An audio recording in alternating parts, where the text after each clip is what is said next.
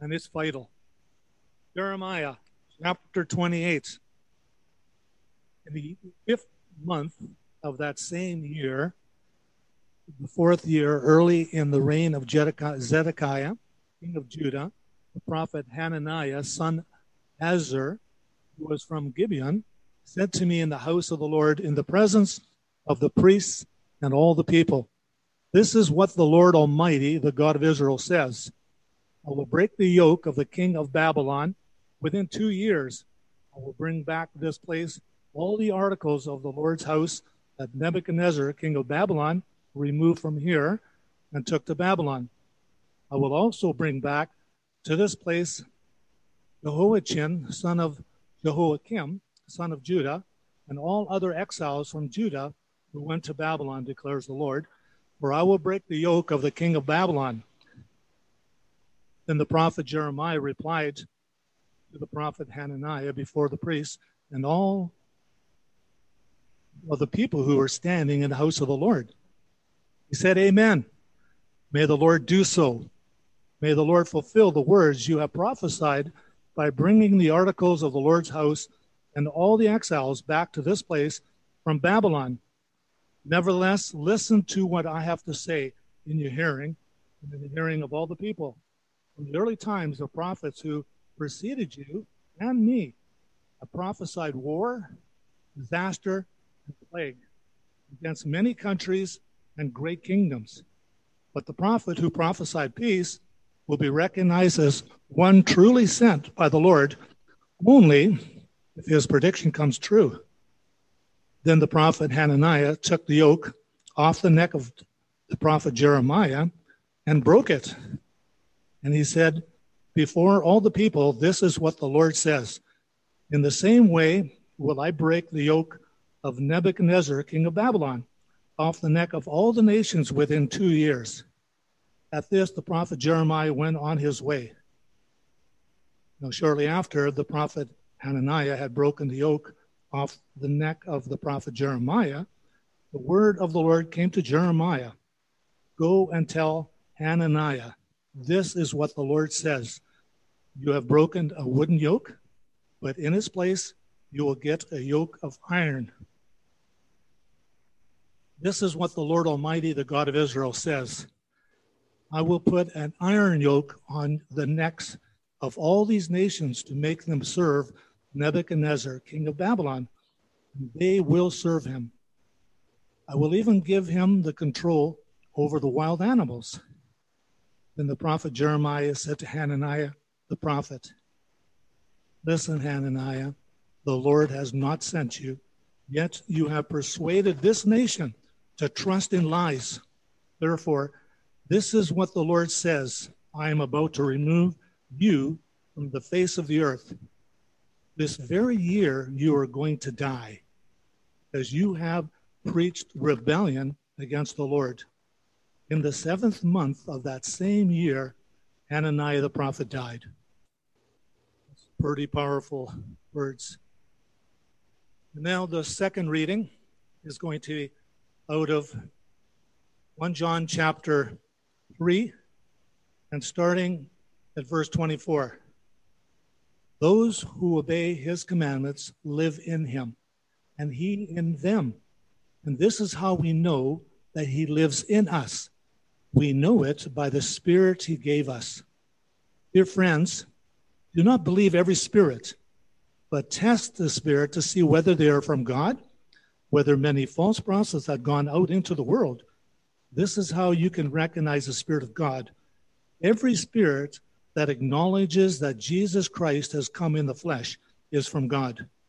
But every spirit that does not acknowledge Jesus is not from God. This is the spirit of the Antichrist, which you have heard is coming even now, already is in the world.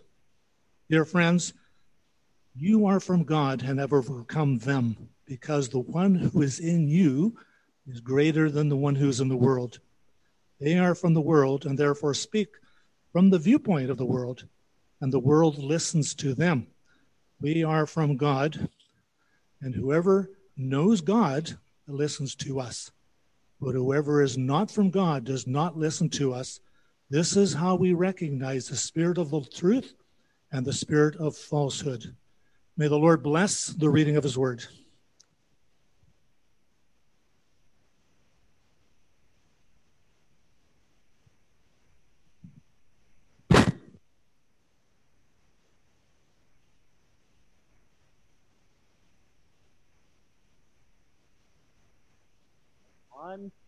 Test one, two. There we go.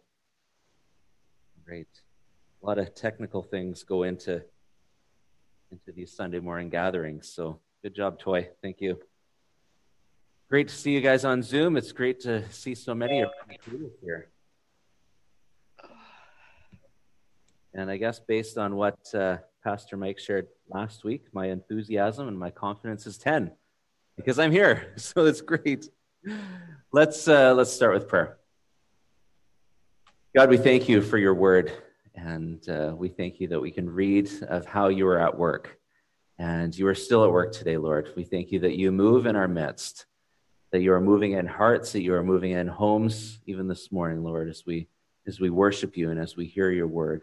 God, we set aside this time this morning for you because you are the reason that we're here and you are the reason that we're, we're doing this, Lord, is because we love you and we want to know you more. And we can do that by by being together, by seeing a reflection of you in each, each person, Lord, that loves you and follows you. So, Lord, continue to speak to us from your word this morning and uh, just, Holy Spirit, move in this place, move in our homes, and move in our hearts, we pray. Amen. And so, John begins with a really simple directive in this chapter. And he says, Do not believe every spirit. And Frankie did such a good job reading that long chapter in Jeremiah, and there was a reason for that. Getting a little bit of feedback. Boy, not sure if that's coming through out there or online. Uh, basically, what John is telling us is to not assume that every spiritual experience or every demonstration of spiritual power or every inspired message is from God. He's saying, in fact, it might not be from God. There is reason for that back then in John's time, and that's an important, important message for us in the body of Christ today. Because generally, overall, I think sometimes we're gullible as Christians. We are the sheep, and sometimes sheep are gullible. They can be led astray, they're not always the smartest. But we tend to be gullible. We tend to believe people who might have the right words to say or things that that interest us, or they might wrap their message in, in Christianese. And so it becomes a situation where we can be drawn astray, where we can be led astray because we like what we're hearing, and it might not be from God. So, what's interesting from this passage in Jeremiah and most of the book of Jeremiah is he's giving a word from the Lord, and all of a sudden these false prophets are rising up and speaking against him. They contradict what Jeremiah says that God has been telling him. And uh, this one specific uh, prophet rose up, Hananiah, and Jeremiah had said, uh, There's going to be uh, more people taken away from Judah. There's going to be more objects taken away from the temple and taken away into captivity. And so Hananiah had risen up and uh, he had said that God was going to bring relief from all of their problems and all of the oppression. And uh, it was probably a popular message of that time. Uh, verse 6, Jeremiah even admitted that Hananiah's words actually did echo some of his own personal wants. I'll read it again. Jeremiah said, Amen. May the Lord do so. May the Lord fulfill the words you have prophesied by bringing back the articles of the Lord's house and all the exiles to this place from Babylon. Nevertheless, listen to what I have to say in your hearing and in the hearing of all the people. From early times, the prophets who preceded you and, you and me have prophesied war, disaster, and plague against many countries and great kingdoms. But the prophet who prophesies peace will be recognized as one truly sent by the Lord only if his predictions come true. I love the humility from Jeremiah here. He's saying, Yes, Lord, make it so. Hananiah, I hope that you're right. But this is what the prophets before you and I said, what the Lord, what the word of the Lord was. You're going to be a true prophet of God if that does happen to come to pass. No matter what man's views are, a positive or negative outcome, God's words are true. Jeremiah spoke the truth, but it was unpopular. And Hananiah spoke lies, and he probably became very popular. But his deceitful words brought false hope and false comfort to people. And we read shortly after Hananiah had died, just as Jeremiah had predicted. The whole issue of false prophets is an interesting one. False prophets, false teachers, those who can put together a false spiritual experience. It's a reality of the physical world that we live in, and it's a reality of the spiritual world that we live in as well. Uh, in the Gospel of John 8:44, Jesus says that Satan was a murderer from the beginning, not holding to the truth, for there is no truth in him. When he lies, he speaks his native language, for he is a liar and the father of lies. Now, when someone is the father of something in Scripture, they are the author, the originator of it. So Satan is the originator of deception and lies. Satan loves to lie, and he does it through a lot of people who are innocently carried away by spiritual or even seemingly godly things, but are not responding to or taking steps of faith in God's Holy but in fact can respond to the work of the enemy and the deception. Now that makes it tough for you and I.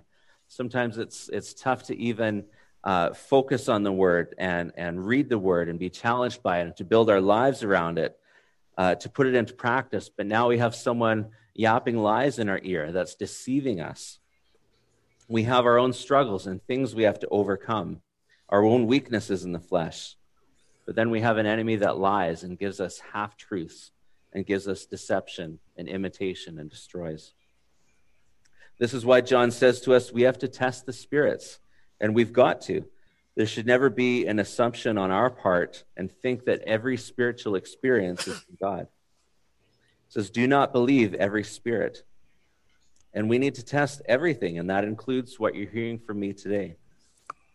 We need to test. We need to be people who check things out. So, our natural response from our heart uh, for what we're hearing is to test. The Apostle Paul tells us the same thing in 1 Thessalonians 5:21. He says, "But test them all, hold on to what is good, and reject every kind of evil." So now the, the question we need to ask ourselves is, well, how do I test them?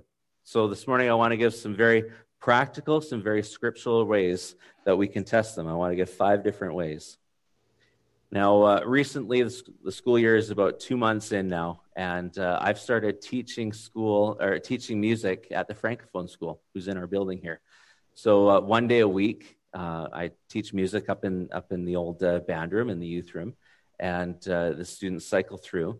And so between pro days and Thanksgiving, I've had them for three three Mondays now, three classes. And the interesting thing about that is, I don't speak French. I've never taken a full year of French, even when I was in school. And uh, so some things have, some expectations have changed, and now they want all the songs in French. And their focus right now is on getting a, a Christmas choir ready for, for Christmas. And Christmas isn't that far away, actually. But uh, it's a challenge because I don't know French. And so the, uh, the principal has come in and she's helping me with a lot of the language because when you're singing, when you're doing choir, the words that you're singing are the most important thing. And so it's quite a challenge. And so the same way for us is we need to have that foundation. We need to have that basis of, of knowing what is how we're going to operate. And so the first test I want to give to you is to test by the word of God. I know that might be a really obvious one, but test by the word of God. Psalm 119, 105, it says, Your word is a lamp for my feet and a light on my path. And that is nowhere else more true than in this area of, of spiritual events and spiritual words. Now, maybe you or someone that you know comes along and they tell you that they have a word of the Lord for you. But even things like that, they need to be tested. Is their word from God? Does it line up with the original, infallible word of God? And so it's important that we surround ourselves and familiarize ourselves with the Word of God. You know, there's been no other generation in our North American culture that has had so much access, so many tools uh, readily available for us so we can surround ourselves with the Word of God. That's why, as leadership at Jericho Road, we want to make it so available because it's so important. We have bookshelves full of books to study, we have Bibles readily available, concordances. Uh, we have this great online tool called Right Now Media that's available for every person free uh, with so many great programs and studies about topics and books of the Bible because it's so important that we, we know it and are rooted in it. So important that the word is our guide of knowing and understanding what is from God and what is not from God. It's why the Apostle Paul sends Timothy to the early church in Corinth. 1 Corinthians 4:17. He says, I have sent to you Timothy, my son, whom I love, who is faithful in the Lord. He will remind you of my way of life in Christ Jesus, which agrees with what I teach everywhere in every church. See, they didn't have the New Testament back then in the early church. They had the law and the prophets. Some might have had a few letters sent out to them. But it was so easy for a church to go sideways on how they interpret uh, the word and how they implement it in their church. There would be other teachers and prophets that would crop up and lead people astray. So the apostles wanted to set up some consistency in following Jesus. It's dangerous if we don't care if it's in the Bible or not, or if we don't know that it lines up. We need to not give ourselves the freedom to believe things that aren't found in the Word. We have the full revelation of God already given to us in the Word and in the person of Jesus. Second test I want to give to you is test the messenger. Test the messenger. Matthew 7:15 it says, "Watch out for false prophets. They come to you in sheep's clothing, but inwardly they were ferocious wolves. By their fruit you will recognize them. So, what are they going to look like? They're going to look like us. They're going to talk like us. They might look like a sheep, smell like a sheep, act like a sheep. But is it a sheep or is it a wolf in sheep's clothing? They might carry a Bible. They might post all the right things on social media. But Jesus himself tells us how we're going to recognize them. He says, By their fruit, you're going to recognize them. He's talking about the fruit of the Holy Spirit love, joy, patience, peace, kindness, goodness, gentleness, faithfulness, self control. The Spirit that He sent from God to us. And another title that John gives for the Holy Spirit is Advocate and Spirit of Truth. Now, I listen to a lot of different teachers and pastors from around the world, and with technology, we can listen to teachings anytime we want. And I'm not saying that that's bad at all, uh, listening to other sermons, other teaching, because they can be very encouraging, very educational, and those can build us up and point to the truth. But the reality is, when we listen to those men and women of God, we actually don't know what's going on in their lives or behind the scenes. They could teach a very anointed, a very energetic, a very biblically sound message, but if we can't see the fruit, and I'm not just talking about the fruit of their ministry, but if we can't see the fruit of their life, how they treat their family, where they spend their money, how they spend their free time, when they're out of the spotlight, when they're off the platform, if we don't know if they're mistreating their spouse or their kids or downing a bottle of whiskey, we often don't see or hear of the fall of a famous Christian until it's public or until they've hit the bottom. Just like we don't know the fruitfulness of their life or what their inner person looks like. That's why we need to test the messenger by the fruit and be careful about those who we allow to speak into our life and to the extent of those that we choose to follow. Third test I want to give to you is every spirit from God will acknowledge that Jesus has come in the flesh. Every spirit from God will acknowledge that Jesus has come in the flesh. This is right from our text in First John says this is how you can recognize the Spirit of God. Every spirit that acknowledges that Jesus Christ has come in the flesh is from God, but every spirit that does not acknowledge Jesus is not from God. This is the spirit of the Antichrist, which you've heard is coming, and even now is already in the world. John was speaking to a particular problem that was going on in his day, which Pastor Mike has talked about him coming against, which would later be called Gnosticism, which was a collection of ideas and systems that was entering into the first century church that put a heavy emphasis on personal spiritual knowledge or personal spiritual events over the teachings of what the apostles were saying and even over the teachings in the person of Jesus. Because most of the eyewitnesses in that day, the eyewitnesses of Jesus and his life and ministry, were dying out by this point. So, what John is saying here is the focus of how Jesus is identified is the key to testing the message. It's all about Jesus, who they say he is. Do they believe that he came to do what the Bible says? Do they believe that he's the Son of God, that he's equal with God and yet part of the Trinity? I like what the great philosopher Johnny Cash said. He said, Anyone who really wants the truth ends up at Jesus. And that's true. Jesus asked the disciples in Matthew 16, he says, Who do the people say the Son of Man is? Some say John the Baptist, some say Elijah, some say Jeremiah or another prophet. And then later, Jesus asked Peter, No, but who do you say I am? He answers, You are the Messiah, the Son of the living God. Jesus asks us the same thing Who do we say that he is? Do we live like the truth is in us because he is the truth? The one who is in you is greater than the one who is in the world. If you want to know truth from error, find out where that person is at with the person of Jesus. If Jesus is the focus, if he is the source, if he is the reason that we have life, the reason we can come to the Father, the reason our sins are forgiven, that we are cleansed and made righteous, once that cornerstone is set properly, all the other things should fit together. I don't know about you, but I've, I've seen and I've heard different awards and accomplishments and people giving speeches and being recognized for things that they've worked hard for and they're so thankful. And who do they thank sometimes? You might get the odd person that thanks God. And that's great.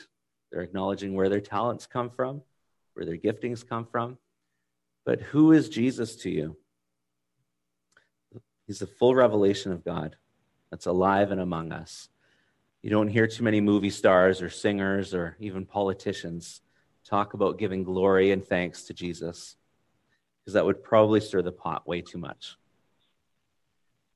Fourth test I want to give to you is we need to test the message by the world.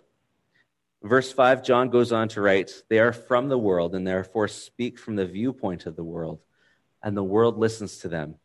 We are from God. So we are in the world too, but we are not of the world.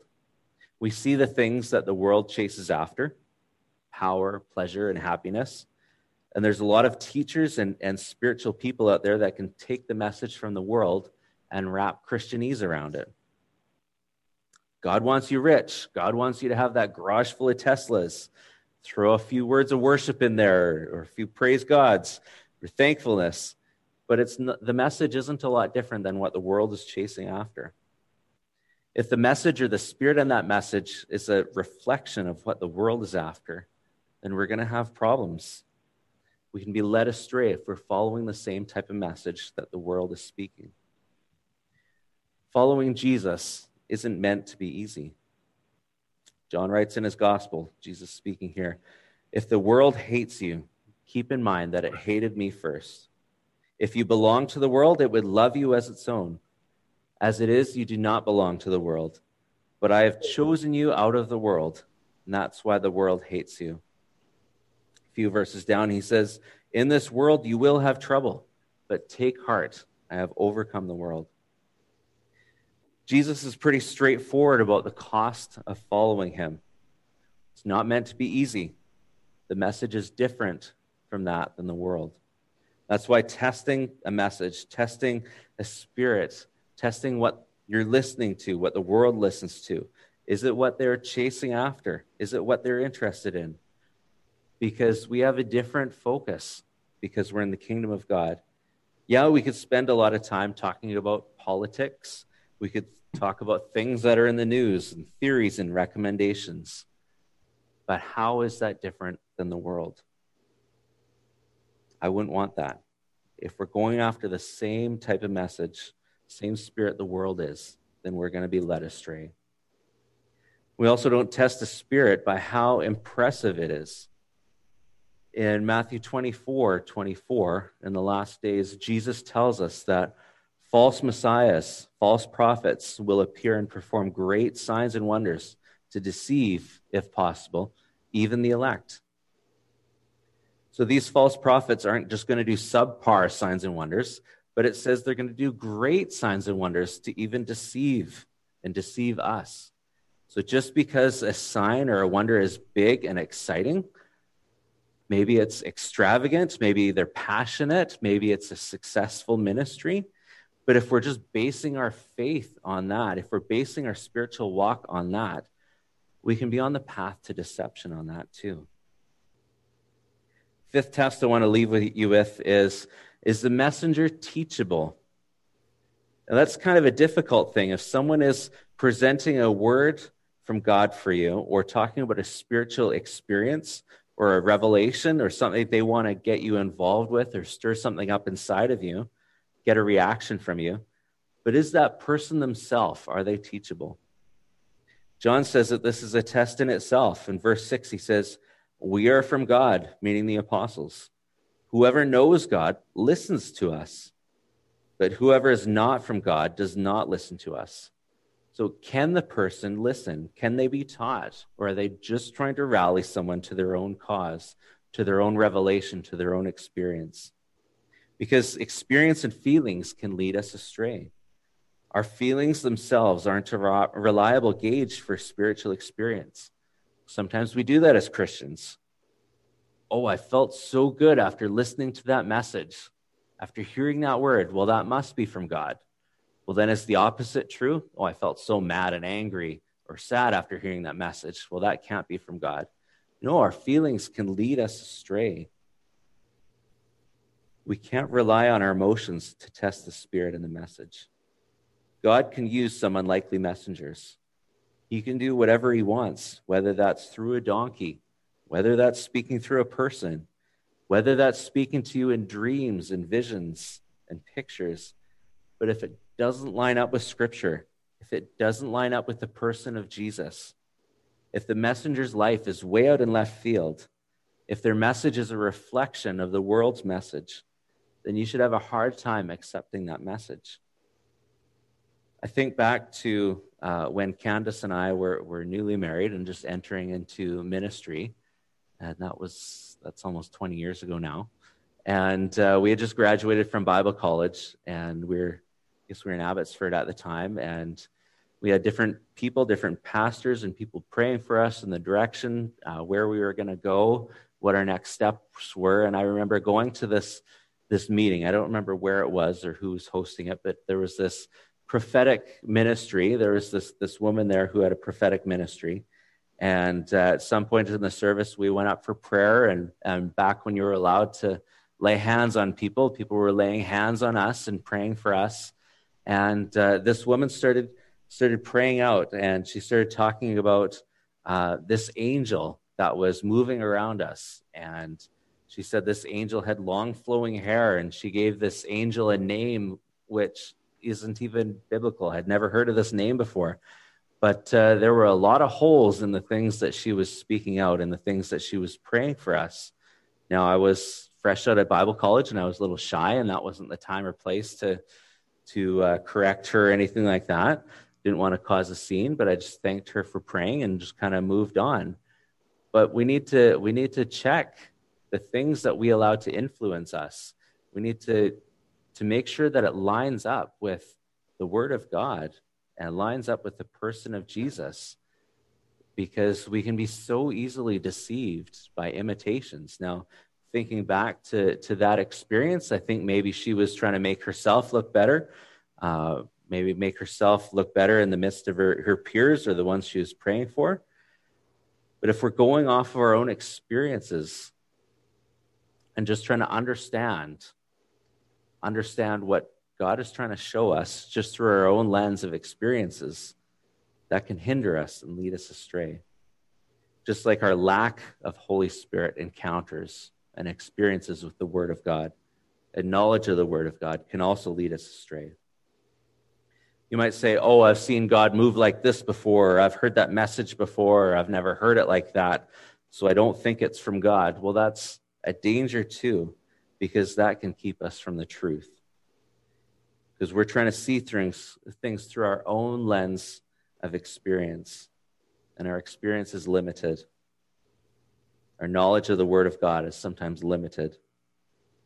But like Jeremiah, we need a good measure of humility and submission to God. Thankfully, in His grace, God doesn't back away from us, even when we limit Him in our lives. He doesn't just wait for us to be biblical, to love us. Otherwise, that would probably never happen. But He loves us as we are. I want to leave you with one more verse from 2 Timothy 4, verse 3. It says, For a time will come when people will not put up with sound doctrine. Instead, to suit their own desires, they will gather around them a great number of teachers to say what their itching ears want to hear. They will turn their ears from the truth and turn aside to myths. Let me say that one more time. For the time will come when people will not put up with sound doctrine. Instead, to suit their own desires, they will gather around them a great number of teachers to say what their itching ears want to hear. They will turn their ears from the truth and turn aside to myths. Now, this isn't meant to be a, a last days centered message, but the reality is that we are closer than ever, whether that's tomorrow Jesus comes, whether that's in 100 years from now. But we can't be a people that just want to pick and choose what you want to listen to.